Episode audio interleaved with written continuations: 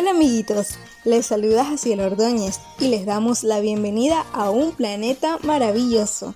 Meditaciones para menores escritas por Vicky Redden y las hermanas Dee Litton, Reed y Joel Reed llamada Bienvenidos. Un oso grande, malo y furioso.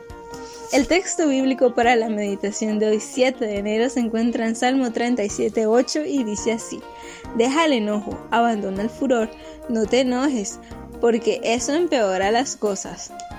En lo profundo de un bosque, un oso hambriento se topó con un árbol caído en el que las abejas habían hecho un enorme panal de miel. Como seguramente sabes, a los osos les encanta la miel, así que el oso decidió que tenía que probar el dulce néctar. También sabía que las abejas que fabricaban toda aquella miel podían causarle dolorosas picaduras a pesar de que tenía la piel dura y mucho pelaje. Así que antes de ir por la miel, recorrió cuidadosamente todo el árbol.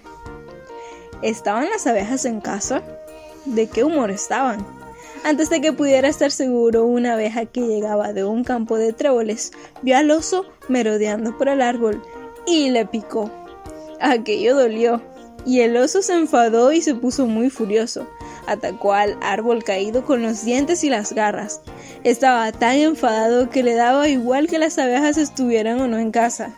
Quería miel y ninguna picadura de abeja iba a detenerlo. Pero en vez de llegar a la miel hizo que aquella colmena de abejas se enfadara aún más que él. Cientos de abejas salieron en enjambre. El oso intentó huir, pero las abejas volaron aún más rápido. Con su fuerte zumbido silbando alrededor de sus oídos, las abejas picaron al oso por todo el cuerpo. El oso se olvidó por completo de la miel y corrió para salvar su vida.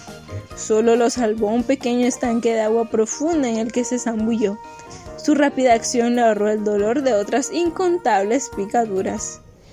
En ocasiones yo suelo perder los nervios. Por supuesto, en realidad no pierdo los nervios literalmente. De hecho, siguen conmigo.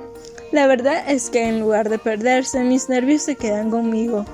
Aunque cuanto más me enfado, más deseo perderlos. Enfadarse nunca soluciona nada. Si estás de mal humor, pide la ayuda a Jesús para cambiarlo. Esa es la mejor solución. Que tengas un día lleno de bendiciones. Amiguitas y amiguitos, les esperamos mañana en otra hermosa meditación de un planeta maravilloso.